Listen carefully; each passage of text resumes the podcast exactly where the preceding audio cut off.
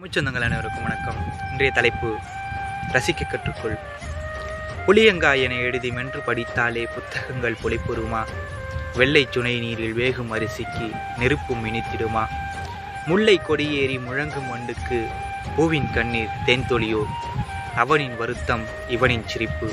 அடடா உலகில் எத்தனை கருப்பு? நீருக்கும் காற்றுக்கும் நிறமில்லை.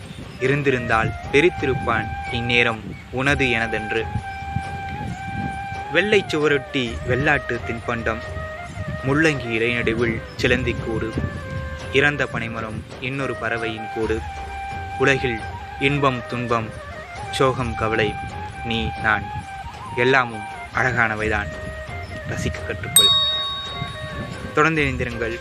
நான் உங்கள் என் கே. நன்றி.